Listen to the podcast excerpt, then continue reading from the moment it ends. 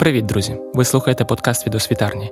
Мене звати Антон Бондаренко, і сьогодні ми говоримо про перший художній твір про голодомор. Як це не видасться на перший погляд дивним, але написаний він був не в підрадянській Україні, де голодомор власне вчинено, і не радянсько-українським письменником. Його автор Улас Самчук, народженець Волині, і видав він свій роман Хроніку Марія 1934 року у Львові. Втім, придивившись пильніше, це зовсім не дивно. У підрадянській Україні, як ви знаєте, протягом усього часу совєтів тема голодомору була заборонена, і такий твір вийти аж ніяк не міг.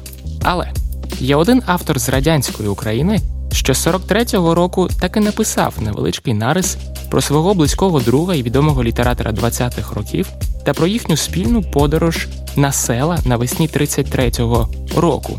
В Україну, однак, цей твір повернувся лише після отримання або здобуття незалежності. Про нього ми поговоримо у наступних випусках. А наразі до Марії Уласа Самчука. Насправді це роман не лише про голод. Він у ньому з'являється лише в останньому розділі, та й то не від початку. Безпосередній жаский опис голодомору займає відсотків 15 твору. Про що ж тоді решта 85% цього невеличкого на 110 сторінок роману? Про життя жінки на ім'я Марія, котра цитата коли нарахувати останніх трьох, зустріла і провела 26 тисяч 258 днів. Кінець цитати. Цими ж словами, за виїмком деякої перестановки слів, і починає свій роман хроніку Марія Улас Самчук. Мені одразу стало цікаво дізнатися, скільки то буде приблизно років. Поділивши 26 тисяч 258 днів на 365 кількість днів у році, отримуємо 71 рік і 9 місяців. Стільки туди назад один місяць прожила Марія. І коли померла вона року 1933-го, хоча цього і ніде не сказано, то можемо приблизно вирахувати рік її народження 1862. Ані дат, ані місць в романі не вказано. Щодо дат, то вже дані відомості дозволяють нам зробити приблизний прорахунок. А щодо місця, хіба це важливо?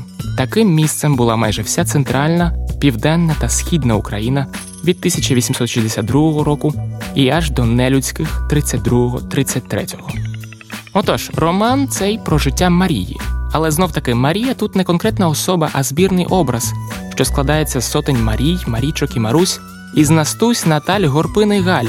Це життя більшості українських жінок і сімей того покоління й часу. Загалом, уся сім'я Маріїна це типова селянська сім'я центрального та південно-східного українця тих часів. Подивімось, отже, на те життя. У шість років Марія осиротіла. Спершу батька задавило на каменярні, де він працював. Додому його притягли понівеченого й мертвого. А за два місяці злягла і незабаром переставилася мати. Відтоді жила вона в тітки. Там і своїх дітей вистачало, тож дарма хліб чужий їсти не годилось. З семи років взялася Марія працювати. У дев'ять стала в найми, і відтоді почалось її самостійне життя. Виросла Марія дівчиною неабиякою. Хлопці роями роїлись, проходу не давали, стригли очима. Вона ж всіх частує гарбузами, доки корній не стрівся. Покохались, але він рекрут. Його взяли в матроси, сім років служби, розсталися, пообіцяли чекати одна одного. Час іде, корній не пише, коло Марії увивається гнат.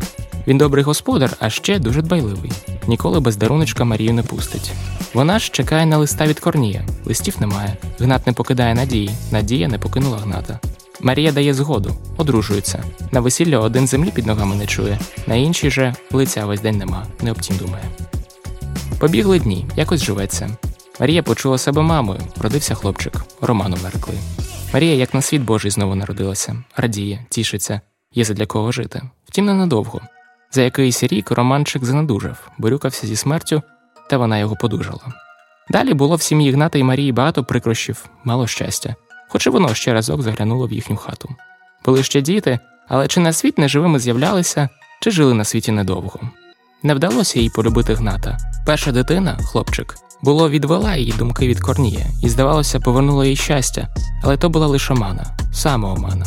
Бо не стало дитини, розвіялось, як курява вітром, і щастя. Не любила вона гната, яким би хорошим він до неї не був, яким би хайзайновитим не був у господарстві. Доходило навіть до того, що чим краще він був до неї, тим більше вона йому робила прикростей, ніби відчувала свою перед ним провину і через це ще більше злилася. На половині служби на відпустку приїхав Корній, такий же привабливий, але вже з армійськими повадками та покрученою мовою. Вони пересіклися. Марія на мить пригадала почуття, але скоро він поїхав і знову настали будні. Незадовго після смерті третьої Маріїної дитини Корній кінчає службу і вертається в село. Повернувся він зовсім не тим, ким був пішов, та й Марія вже не та була, розверзлася, стала зраджувати Гнатові. Той мовчить, вона ще більше. Зрештою, переїхала до Корнія. Хоче кривдить її, б'є, Марія терпить. Терпи, Марія, це ж ти не дочекалася його. Через деякий час просить Гната дати розлуку, той дає. От уже повноцінна Марія живе в Корнія.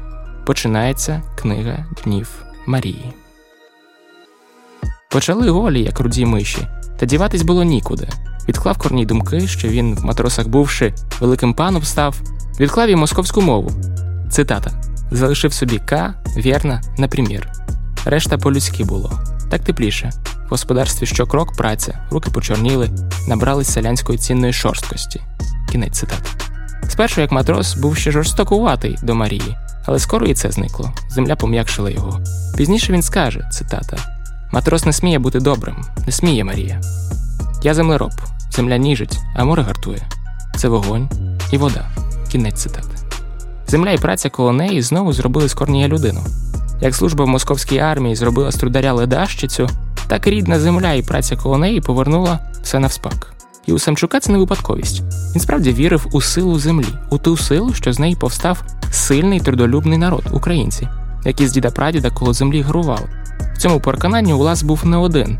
Як і не один він скептично ставився до індустріалізації України 20-х років.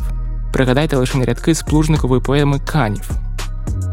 І одягає машинова міць, і моїй таку наївну бранку, мою країну, з прадідів селянку, співучу землю смутку і криниць. Минуло кілька років. Марія повела двійко крикунів. Вони вже в новій великій хаті, є поле, є й коні. Корній тут пан, Марія, пані. Цитата.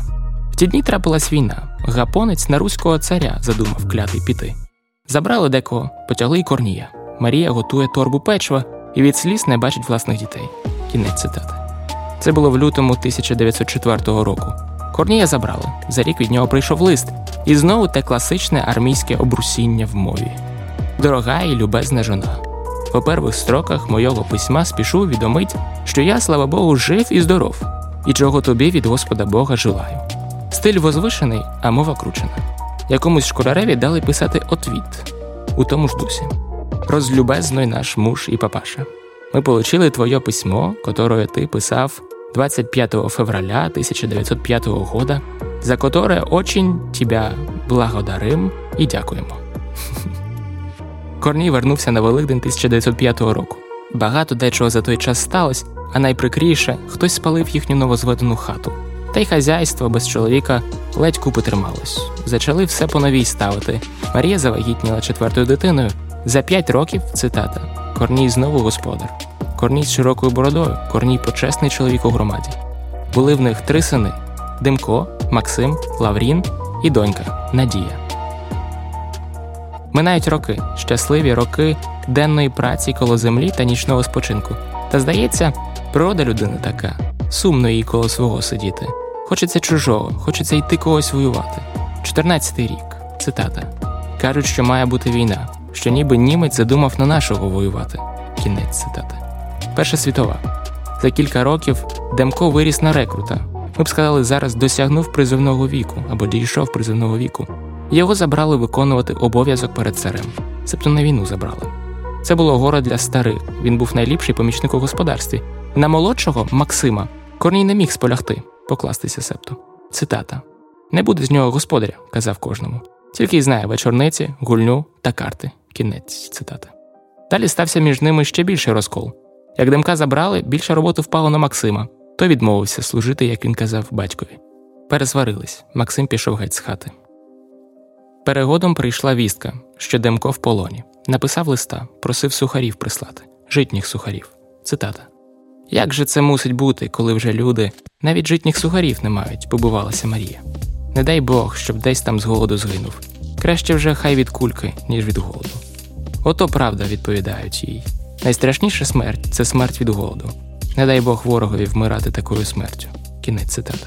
Ніби завбачав майбутнє той, хто так казав. Цитата. Поволі, непомітно підкрався 1917 Зима непевна. в окопах молоді хлопчики в постолах, йдуть у наступ і гукають на допомогу маму. Приходили каліки, оповідали, кляли, рвали з грудей відзнаки геройства і топтали калічними ногами. Тихий люд щетинився, набирався люті, розправляв пазурі. Березень. Хтось збирається на церковну огорожу. Товариші! Люд здригнувся. Цього слова ще ніколи не було чути. Кінець цитати. Революція. Спершу не було контрреволюції, всі революція. Під селянськими стріхами гуторили на всі лади про землю. Земля, земля, земля. Дайте нам землі. Літо минуло. Осінь. Надходить зима, рухнув фронт, і тисячі замурзаних закаляних солдатів почали вертатися додому. Тут і почалося свавілля і грабіж. Новий рік. Церква повна людей. Вояки стоять біля церкви. Лайка, сигарети, блюзнірство все можна, свобода. Їх женуть геть. Тоді фронтовики на магазини, на льохи справляють свято революції, а на устах мы весь мы старый мир разрушим до основания, а потом мы наш, мы новый мир построим. Хто був нічим, тут стане всім. Кінець цитати. Земля України дуднить від тупоту орд революції. Демко трупом ліг, затим вернувся Максим, той, що ледащо. Убрався в більшовицьку шкуру, на ньому френч і галіфе, а в кишені наган, неодмінні атрибути комуніста.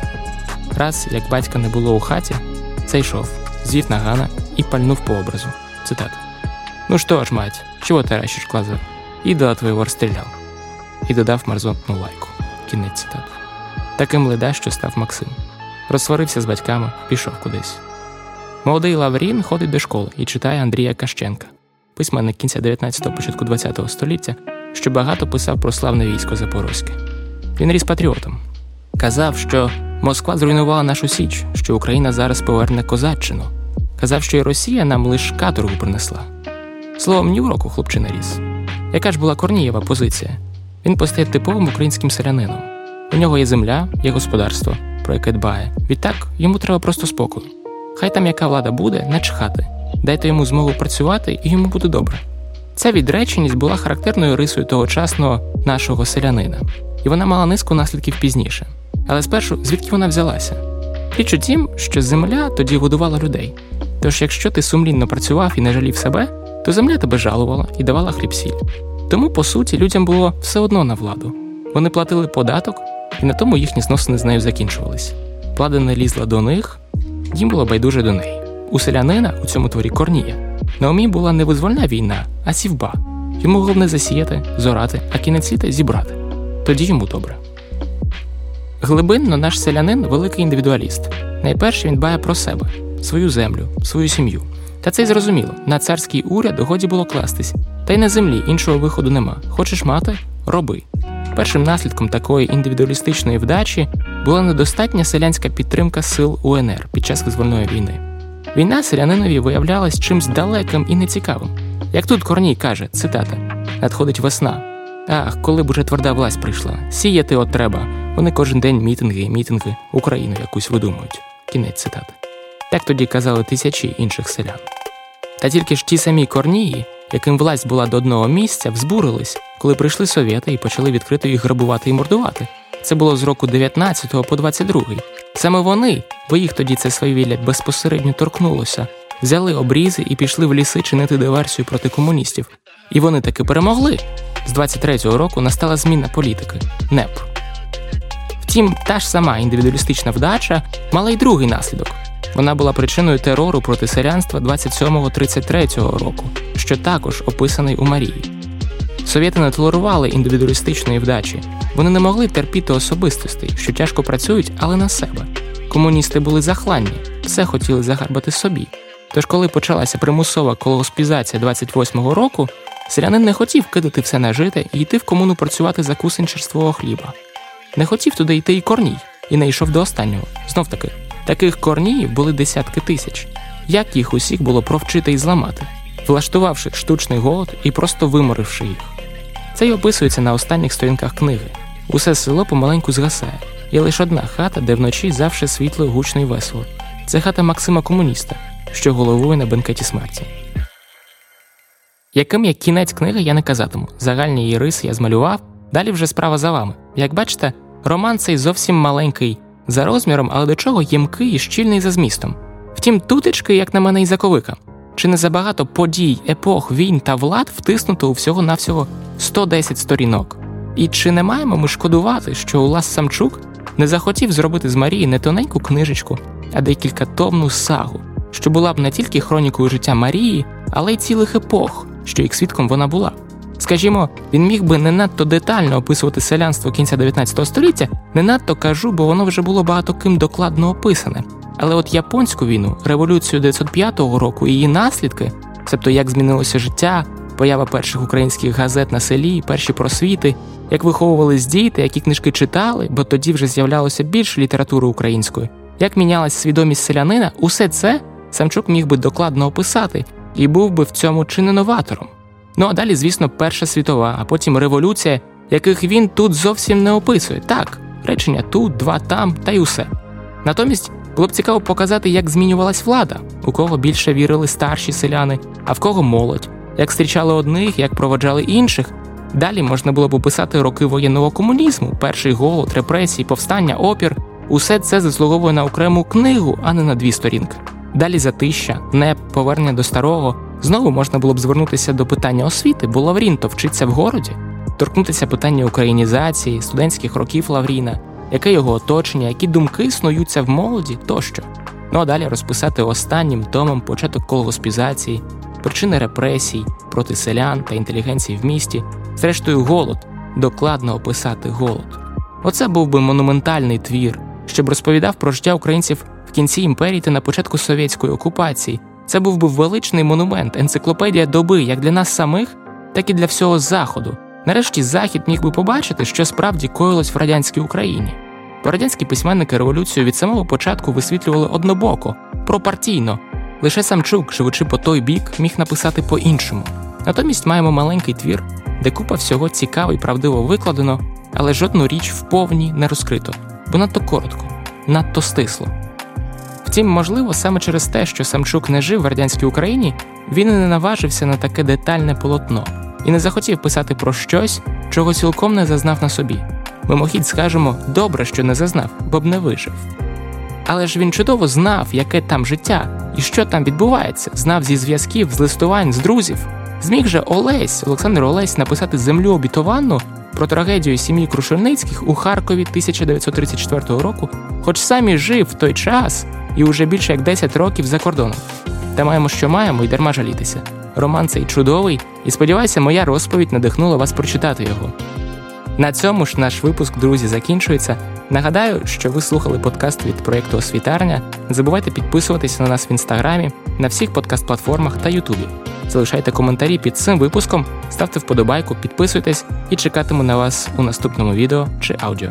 Бувайте!